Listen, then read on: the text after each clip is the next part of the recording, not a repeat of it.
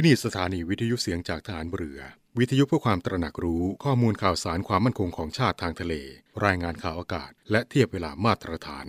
จากนี้ไปขอเชิญรับฟังรายการ ร่วมเครือนาวีครับ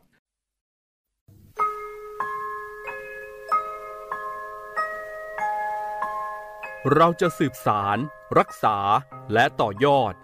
และคลองแผ่นดินโดยธรรม เพื่อประโยชน์สุขแห่งอาณาราษฎรตลอดไป ระปฐมบรมราชองค์การ พระบาทสมเด็จพระวชิรเกล้าเจ้าอยู่หัว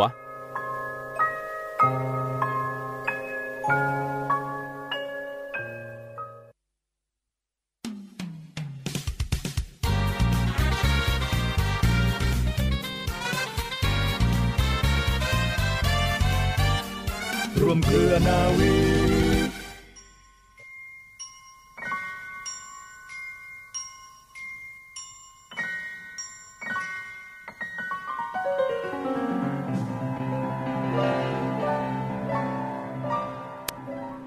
สวัสดีค่ะคุณธราคารายการร่วมเคลนาวี กับดิฉันนาวเอกหญิงชมาพรวันเพ็ญพร้อมทั้งเรือโทจรันแสงเสียงฟ้า มาพบคุณเช่นเคยแล้วนะคะ ทางสถานีวิทยุแห่งนี้แหละค่ะ เที่ยงกว่าๆสักนิดนึงนะคะ เที่ยง 5 นาทีโดยประมาณ เราพบกัน 25 นาทีค่ะ แต่อย่างที่บอกนะคะว่าอัดแน่นไปด้วยสาระที่เป็นประโยชน์ พร้อมทั้งบทเพลงเพราะๆมาฝาก อะไรที่ช่วยกันเตือนช่วยกันแนะนำคุณสามารถฟังได้ในรายการนี้แหละค่ะ มีสิ่งที่ดีๆ มาฝากคุณเสมอโดยเฉพาะในต้นรายการ เคยพบกับผู้ที่ฟังรายการของเราเป็นประจำนะคะ แล้วก็ชื่นชมมากเลยกับคำพ่อสอน ไม่ใช่ได้ชื่นชมในตัวดิฉันนะคะ ชื่นชมในคำของท่าน ในหลวงรัชกาลที่ 9 เขารอฟังเสมอ เพราะว่าเขาไม่มีหนังสือเล่มนี้ หนังสือเล่มนี้เป็นหนังสือที่เรียนได้มาด้วยเรียกว่าเเป็นความบังเอิญจริง ๆ แต่ว่าทรงคุณค่ามาก อ่านทีไรก็ประทับใจ แล้วก็ประมวลพระบรมโชวาท พระราชดำรัส เกี่ยวกับความสุขเลยล่ะค่ะ ความสุขในการดำเนินชีวิตนะคะ ถ้าใครสามารถปฏิบัติตามคำของท่านได้ เชื่อแน่ว่าความสุขจะมีเกิดขึ้นในตัวคุณเองแน่นอนค่ะ กับคำพ่อสอนในช่วงต้นรายการ และแน่นอนนะคะในช่วงรายการเหล่านี้เราก็จะมีเรื่องราวเกี่ยวกับวันสำคัญของวันนี้แหละค่ะ คุณทราบไหมคะว่าวันนี้เป็นวันสำคัญวันหนึ่งทีเดียวแหละค่ะ นั่นก็คือเป็นวันป่าไม้โลกนะคะ จะมีเรื่องราวของวันป่าไม้โลกมาฝากในกลางรายการ อย่าหมุนเครื่องหนีไปไหนนะคะ ฝากอย่างไรแบบไหนเดี๋ยวติดตามกันค่ะ และเช่นเคยค่ะช่วงท้ายรายการก็จะเป็นช่วงของข่าวประชาสัมพันธ์เหมือนเดิม และก็เรามีตบท้ายคำคมสำหรับวันนี้เป็นประจำ จะเป็นอะไรนั้นต้องติดตามนะคะ ขอเริ่มต้นจากคำพ่อสอนกันก่อนเลยค่ะ ความรู้ทางวิชาการและทางปฏิบัติที่สอนในโรงเรียน เป็นทั้งรากฐาน และปัจจัยที่สำคัญยิ่งของคนทุกคน เพราะบุคคลได้อาศัยความรู้เป็นกำลัง ที่จะนำพาตัวให้ก้าวไปสู่ความสำเร็จ ความสุข และความเจริญทั้งปวง และความรู้ดังกล่าวนี้ ไม่ขัดกับศาสนา ไม่ว่าศาสนาใด ตรงข้าม กลับสนับสนุนกัน กล่าวคือ ความรู้ช่วยให้เรียนรู้ศาสนาได้โดยกว้างขวาง และศาสนาช่วยให้เรียนรู้ได้โดยลึกซึ้งและชัดเจน เพราะฉะนั้นทั้งวิชาและศาสนาจึงดำเนินควบคู่กัน เป็นสิ่งสำคัญสำหรับชีวิตด้วยกัน ผู้ใดมีทั้งหลักวิชา ทั้งหลักศาสนา ย่อมดำเนินถึงความสำเร็จ ในชีวิตได้ไม่พลาดพลั้ง พระบรมราโชวาทของพระบาทสมเด็จพระบรมชนกาธิเบศรมหาภูมิพล อดุลยเดชมหาราช บรมนาถบพิตรพระราชทานแก่ครูใหญ่โรงเรียนและนักเรียนที่สมควรได้รับพระราชทานรางวัล ตามระเบียบกระทรวงศึกษาธิการ ประจำปีการศึกษา 2515 และครู นักเรียน โรงเรียนราชสอนศาสนาอิสลามภาคใต้ณหอประชุมครุสภา เมื่อวันเสาร์ที่ 1 ธันวาคม พุทธศักราช 2516 ในสมัยปัจจุบัน นอกจากความรู้ในวิชาการ ซึ่งสอนกันอยู่ ยังต้องมีความรู้ในทางธรรมะ คือความเป็นอยู่ในจิตใจของแต่ละคน การที่เป็นคนดี เป็นคนที่มีความรู้ในทางเหตุผลนี้ สามารถที่จะทำให้คนอยู่ด้วยกันรวมกันอย่างดี ไม่ทะเลาะเบาะแว้งกัน ช่วยเหลือสามัคคี นอกจากนี้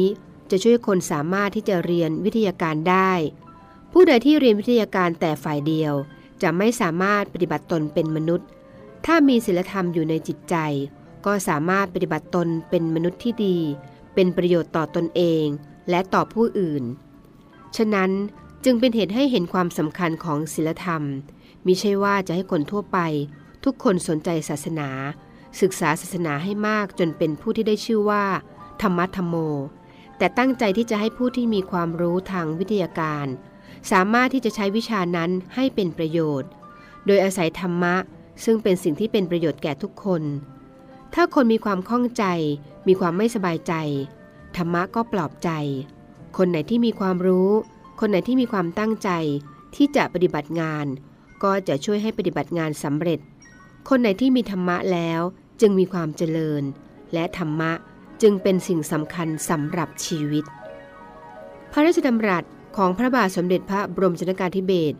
มหาภูมิพล อดุลยเดชมหาราช บรมนาถบพิตรพระราชทาน แก่คณะกรรมการจัดตั้งโรงเรียนสงเคราะห์เด็กยากจน ณพระตำหนักจิรดาลโหฐาน เมื่อวันเสาร์ที่ 23 กุมภาพันธ์ พุทธศักราช 2517 คนเราต้องมีศาสนา คือความคิดหรือสิ่งที่คิดประจำใจ อันเป็นแนวทางปฏิบัติในใจประจำตัว และต้องมีการศึกษา คือ ความรู้ต่างๆ ทั้งในด้านจิตใจ ทั้งในด้านวัตถุ เพื่อประกอบกับตัว เพื่อที่จะมีชีวิตอยู่ได้ ทั้งสองอย่างเป็นสิ่งสำคัญ และเป็นสิ่งที่จะแยกกันไม่ได้ พระราชดำรัสของพระบาทสมเด็จพระบรมชนกาธิเบศรมหาภูมิพล อดุลยเดชมหาราช บรมนาถบพิตรพระราชทานแก่ผู้แทนองค์การศาสนา และผู้แทนสถาบันการศึกษาต่างๆ ที่เข้าเฝ้าถวายพระพรชัยมงคล เนื่องในการเฉลิมพระชนมพรรษา ณศาลาภกาพิรม เมื่อวันพฤหัสบดีที่ 4 ธันวาคม พุทธศักราช 2512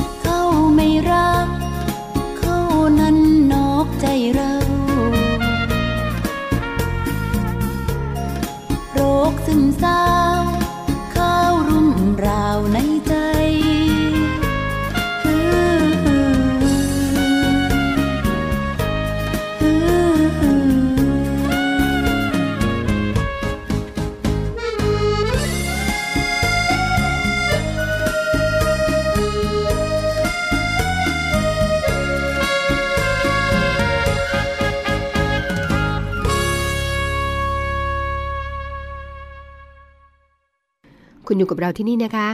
รายการร่วมเคลนีวีค่ะ ถ้าใครเพิ่งจะมุนคลื่นมาเจอนะคะ และในช่วงกลางรายการแล้วล่ะค่ะ เกริ่นไว้ตอนต้นแล้วนะคะว่าวันนี้เราพบกันวันที่ 21 มีนาคมนะคะ วันนี้ในอดีตก็มีความสำคัญค่ะ วันนี้ในอดีตของวันที่ 21 มีนาคมของทุกปีนะคะ เป็นวันป่าไม้โลกค่ะ เพื่อให้คนทั่วโลกนะคะได้เล็งเห็นถึงคุณค่า แล้วก็ประโยชน์ของ ทรัพยากรป่าไม้ที่มีอยู่อย่างจำกัดนะคะ โดยจะมีกิจกรรมรณรงค์ปลูกป่าในวันนี้ด้วยแหละค่ะ เรามาทำความรู้จักป่าไม้กันสักนิดดีไหมคะว่า ป่าไม้ในโลกเนี่ยมีอะไรบ้าง มีกี่ชนิดเป็นอย่างไรบ้าง ป่าไม้นี่ก็หมายถึงบริเวณที่มีต้นไม้หลายชนิดใช่ไหมคะ ขนาดต่างๆกันก็ขึ้นอยู่กับความหนาแน่น แล้วก็ความกว้างใหญ่ของเนื้อที่นั้นนะคะ ที่จะมีอิทธิพลต่อสิ่งแวดล้อมในบริเวณนั้นค่ะเเนื่องจากป่าไม้เนี่ยเป็นแหล่งอาหารที่สำคัญของทั้งคนทั้งสัตว์ แล้วก็รวมไปถึงความสัมพันธ์กับสิ่งมีชีวิตทุกชนิดค่ะ ปัจจุบันนี้นะคะคุณผู้ฟังก็ทราบดีอยู่แล้วนะคะว่า ป่าไม้เนี่ยถูกทำลายไปเป็นจำนวนมาก ก็ก่อให้เกิดผลกระทบต่างๆนะคะ ทั้งมนุษย์แล้วก็สัตว์ อย่างเช่น ภัยธรรมชาติ ภาวะเรือนกระจกนะคะ ดังนั้นค่ะจึงมีการกำหนดเลยนะคะ ให้วันนี้แหละค่ะ วันที่ 21 มีนาคมของทุกปี เป็นวันป่าไม้โลกค่ะ แล้วก็เพื่อให้ตระหนักนะคะตระหนักถึงความสำคัญของป่าไม้ แล้วก็อนุรักษ์ป่าไม้ให้ดำรงอยู่สืบไปด้วยล่ะค่ะ บนผืนโลกมีป่าไม้ต่างๆ มากมายหลายชนิดนะคะ ซึ่งแต่ละพื้นที่ก็จะมีความแตกต่างกันไป โดยขึ้นอยู่กับสภาพอากาศ แล้วก็สิ่งแวดล้อมทางธรรมชาติ เราสามารถแบ่งป่าไม้ในโลกออกไปหลายชนิดด้วยละกันค่ะ ชนิดแรกเลยนะคะ ป่าศูนย์สูตรค่ะ เป็นป่าที่มีต้นไม้สูงขึ้นเบียดกันหนานแน่นนะคะ แสงแดดไม่สามารถส่องลงมาถึงพื้นดินได้ แล้วก็เป็นป่าไม้ที่มีใบกว้าง ไม่ผลัดใบนะคะ แล้วก็จะพบไม้เรื้อย หรือว่าไม้เถาพันธุ์หรือว่าเกาะตามกิ่งก้านของต้นไม้เต็มไปหมดเลยค่ะ อย่างนี้เขาเรียกว่า ป่าศูนย์สูตรค่ะ อีกชนิดนึงนะคะ นั่นคือป่าร้อนชื้น ก็มีลักษณะคล้ายป่าศูนสูละค่ะ จะปรากฏอยู่ด้านหน้าของภูเขานะคะที่ตั้งรับลมประจำที่พัดจากทะเลเข้าสู่ฝั่ง จึงทำให้สภาพเป็นป่าดงดิบค่ะ ซึ่งมีต้นไม้น้อยกว่าป่าศูนสูนะคะ ป่ามรสุมค่ะเป็นป่าไม้ที่มีต้นไม้ขึ้นอยู่ห่างๆ บริเวณพื้นดิน ก็จะมีไม้เล็กๆขึ้นนะคะ แสงแดดสามารถส่องผ่านทะลุไปถึงพื้นดินได้ค่ะ ซึ่งมักจะเป็นไม้ที่ผลัดใบค่ะ ป่าไม้อบอุ่นไม่ผลัดใบนะคะ เป็นป่าไม้ในเขตอบอุ่น ที่มีใบเขียวตลอดทั้งปี มีพันไม้น้อยชนิดนะคะ แต่ละชนิดก็จะมีเขาเรียกว่าจะอยู่รวมกันเป็นกลุ่มขนาด แล้วก็ความสูงของต้นไม้เท่ากับป่าศูนย์สูตรค่ะ ป่าไม้อบอุ่นผลัดใบนะคะ เป็นป่าไม้ที่มีใบเขียวชอุ่มในฤดูร้อน แต่ก็จะผลัดใบในฤดูหนาว ต้นไม้มีลำต้นสูง แล้วก็มีใบขนาดใหญ่ ป่าสนค่ะ ป่าสนที่มีต้นไม้ลักษณะลำต้นตรงนะคะ กิ่งสั้นใบเล็กกลมคล้ายเข็มเย็บผ้า มีต้นไม้ขึ้นเบียดเสียดกันอย่างหนาแน่น แล้วก็มีใบเขียวชุ่มตลอดทั้งปีบริเวณพื้นดินแทบจะไม่มีต้นไม้เตี้ยๆซึ่งต้นไม้ส่วนใหญ่เป็นไม้ตระกูลสนทั้งนั้นค่ะ ป่าไม้เนื้อแข็งไม่ผลัดใบนะคะ ก็จะมีต้นไม้เตี้ยๆลำต้นขนาดเล็ก ใบแข็ง แล้วก็ต้นมีกิ่งตั้งแต่ใกล้พื้นดินจนถึงยอดนะคะ ลักษณะคล้ายกับป่าไม้ผสมกับป่าละมาะนั่นเองค่ะ ป่าอีกประเภทหนึ่งนะคะเขาเรียกว่าป่าสวรรณาค่ะ จะเป็นป่าไม้ที่มีไม้ขึ้นอยู่ห่างๆนะคะ บริเวณช่องว่างระหว่างต้นไม้ใหญ่ ๆ ก็จะมีไม้พุ่มขึ้นอย่างหนาแน่น แล้วก็มีสภาพอากาศค่อนข้างแห้งแล้ง จึงทำให้ต้นไม้ขึ้นไม่หนาแน่นเท่าไหร่ค่ะ ป่าน้ำแล้วก็ป่าพุ่มเขตร้อนนะคะ เป็นป่าที่มีต้นไม้ที่ทนต่อความแห้งแล้ง แล้วก็เป็นไม้พุ่ม ซึ่งพืชเหล่านี้นะคะ สามารถทนต่อสภาพความแห้งแล้งที่ยาวนาน แล้วก็มีฤดูฝนสั้น ๆ ได้ดีค่ะ ส่วนป่าน้ำนั้นนะคะ ก็จะเป็นไม้พุ่มที่มีหนามแล้วก็จะผลัดใบในช่วงที่ขาดแคลนน้ำค่ะ ส่วนป่ากึ่งทะเลทรายนะคะ เป็น พืชพันธุ์ที่ทนต่อความแห้งแล้ง ส่วนมากก็เป็นไม้พุ่มตามพื้นดินของป่าชนิดนี้นะคะ ก็จะมีวัชพืช แล้วก็พืชต้นเล็กๆ ขึ้นอยู่น้อยมากค่ะ อีกประเภทหนึ่งนะคะ พืชพันธุ์ในทะเลทรายก็มักจะพบพืชที่มีใบเล็กๆ พืชที่มีน้ำซึ่งเป็นพืชที่มีลำต้น สามารถเก็บน้ำไว้ได้ใช้อย่างเช่น ตะบองเพชรนะคะ รวมทั้งมีพวกหญ้าแข็งๆขึ้นปะปนอยู่เป็นหย่อมๆด้วยล่ะค่ะ และป่าอีกประเภทหนึ่งประเภทสุดท้ายของโลกนี้นะคะ ก็คือป่าในเขตอากาศหนาวนั่นเองค่ะ เป็นพืชพันธุ์ที่พบได้ในอากาศแถบขั้วโลก หรือว่าเขตอากาศแบบทุนรานะคะต้นไม้ที่ขึ้นก็จะมีขนาดเล็กมาก ต้นเตี้ยขึ้นอยู่ห่างๆ ส่วนใหญ่จะเป็นพวกไม้พุ่มเตี้ยๆ พื้นดินเบื้องล่างปกคลุมด้วยมอสค่ะ และนี่คือประเภท ป่าต่างๆ ในโลกเลยนะคะ อย่างที่บอกไปแล้วว่าป่าในโลกเนี้ยมีหลายชนิดค่ะ แต่ว่าจะชนิดไหนนั้นก็ขึ้นอยู่สภาพแวดล้อมของภูมิประเทศนั้นๆ เป็นสำคัญค่ะ และนี่คือเรื่องราวต่างๆ ที่นำมาฝากกันนะคะ อย่างที่บอกไปแล้วนะคะว่าช่วงนี้เราต้องระมัดระวัง วันนี้เป็นวันป่าไม้โลกมีกิจกรรม รักษาป่ากันมากมายหลายที่นะคะ คุณผู้ฟังคะ เรามาช่วยกันรณรงค์รักษาป่านะคะ ให้ทุกคนได้เล็งเห็นคุณค่าและประโยชน์ของป่าไม้กันดีกว่าค่ะ วันนี้เป็นวันเขาเรียกว่า วันป่าไม้โลกค่ะ พลังสามัคคี พลังราชนาวี ขอเชิญร่วมติดตามข่าวสาร ภารกิจ และเรื่องราวที่น่าสนใจของกองทัพเรือ ผ่านช่องทาง YouTube กองทัพเรือ ด้วยการกดไลค์ กดติดตาม YouTube Channel กองทัพเรือ Royal Thai Navy Official Channel มาอัปเดตข่าวสาร และร่วมเป็นส่วนหนึ่งกับกองทัพเรือที่ประชาชนเชื่อมั่นและภาคภูมิใจ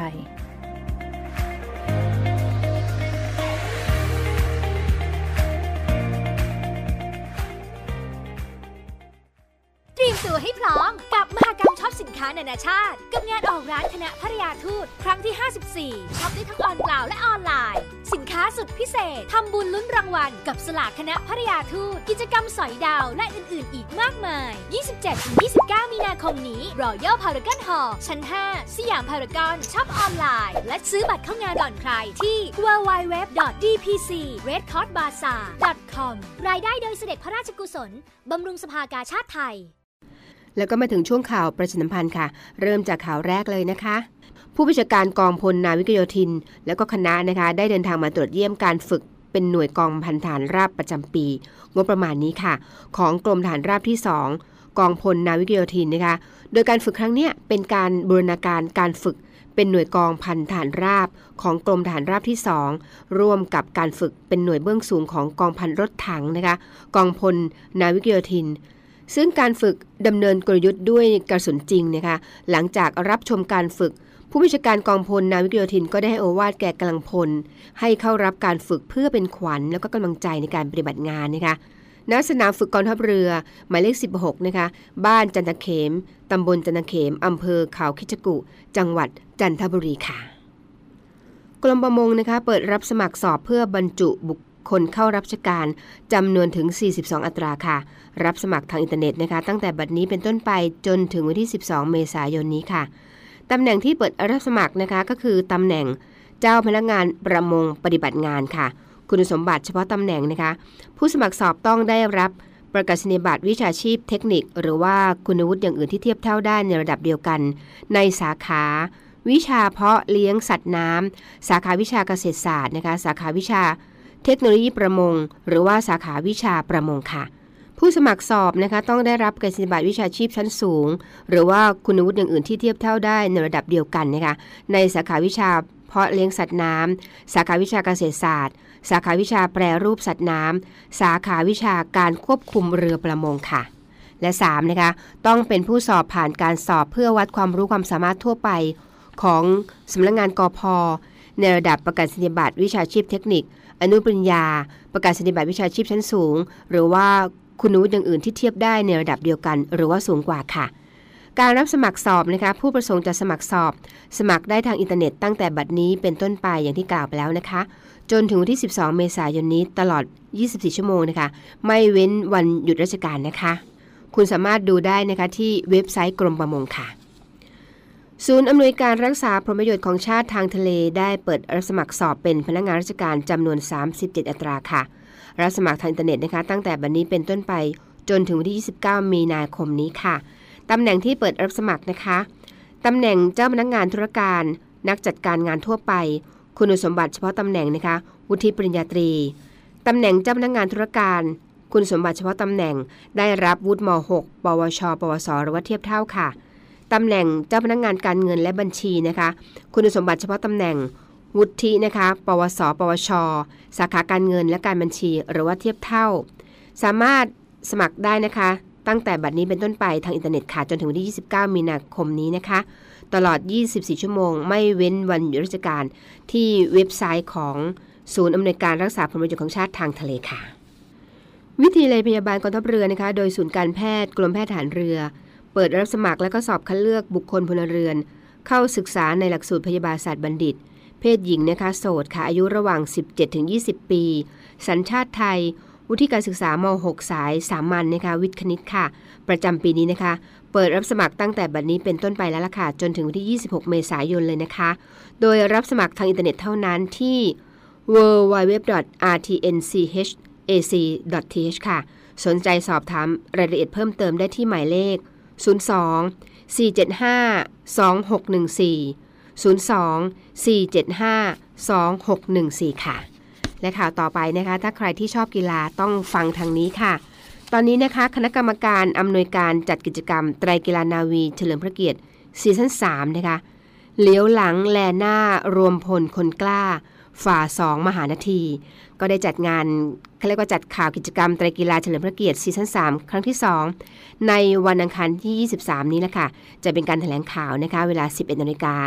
ณศาลาประชาคม จังหวัดตราดค่ะ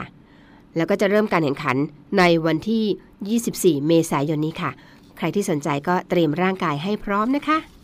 และข่าวสุดท้ายสำหรับวันนี้ค่ะ ไม่พูดไม่ได้นะคะข่าวนี้แหมดีใจสำหรับคนที่เขาเรียกว่าใช้มอเตอร์เวย์บางปะอินโคราชนะคะรัฐมนตรีว่าการกระทรวงคมนาคมนะคะได้เปิดเผยค่ะว่า ตามคำสั่งการของท่านนายกรัฐมนตรีนะคะได้มอบหมายให้กรมทางหลวงเนี่ยได้พิจารณาเปิดทดลองให้บริการทางหลวงพิเศษ ระหว่างเมืองนะคะหรือว่ามอเตอร์เวย์สายบางปะอิน นครราชสีมานะคะในบางช่วงบางตอน ระยะทางประมาณ 30 กิโลเมตรค่ะ เพื่อระบายการจราจรนั้นนะคะ เบื้องต้นก็ประเมินแล้วล่ะค่ะว่า ช่วงเทศกาลนี้นะคะ จะเปิดให้ประชาชนได้ทดลองใช้บริการชั่วคราว โดยไม่เก็บค่าบริการด้วยล่ะค่ะ เพื่อความสะดวกรวดเร็ว และก็ปลอดภัยในการเดินทางค่ะ และในวันที่ 25 มีนาคมนี้นะคะ ก็จะมีการประชุมเตรียมความพร้อมการเดินทางของประชาชน ช่วงเทศกาลสงกรานต์ซึ่งจะหยิบยกเรื่องดังกล่าวนี้ไปพิจารณา แล้วก็จะสรุปอีกครั้งหนึ่งในวันที่ 1 เมษายนนี้ว่า จะเปิดให้ทดลองใช้บริการได้หรือไม่ค่ะ ก็หวังว่านะคะประชาชนชาวไทยของเราก็ก็รอฟังข่าวดีแล้วกันนะคะมอเตอร์เวย์บางปะอินโคราชค่ะ คุณผู้ฟังคะรายการของเราก็มาถึงช่วงสุดท้ายแล้วนะคะแหมเวลาหมดหมดเวลาแป๊บเดียวนะคะ 25 นาทีผ่านไปรวดเร็วมากเลยค่ะ แต่สุดท้ายนะคะ ก่อนจากกันเรามีคำคมทิ้งท้ายมาฝากเช่นเคยค่ะ ดิฉันนาวาเอกหญิงชมาพรวันเพ็ญพร้อมทั้งเรือโทจรันแสงเสียงฟ้าคงต้องไปแล้วนะคะ ก่อนไปคำคมสำหรับวันนี้ค่ะ ร่างกายนี้ที่แท้แค่บ้านเช่า เพียงชั่วคราวให้พำนักพักอาศัย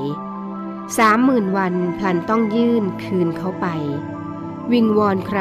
มิอาจขอต่อสัญญา ถึงหมอดีผีดังอย่าหวังพึ่ง เวลาถึงต้องจำพรากจากเคหา ทิ้งร่างกายเอาไว้ให้โลกา สิ่งนำพาติดตัวชั่วและดีสำหรับวันนี้ สวัสดีค่ะ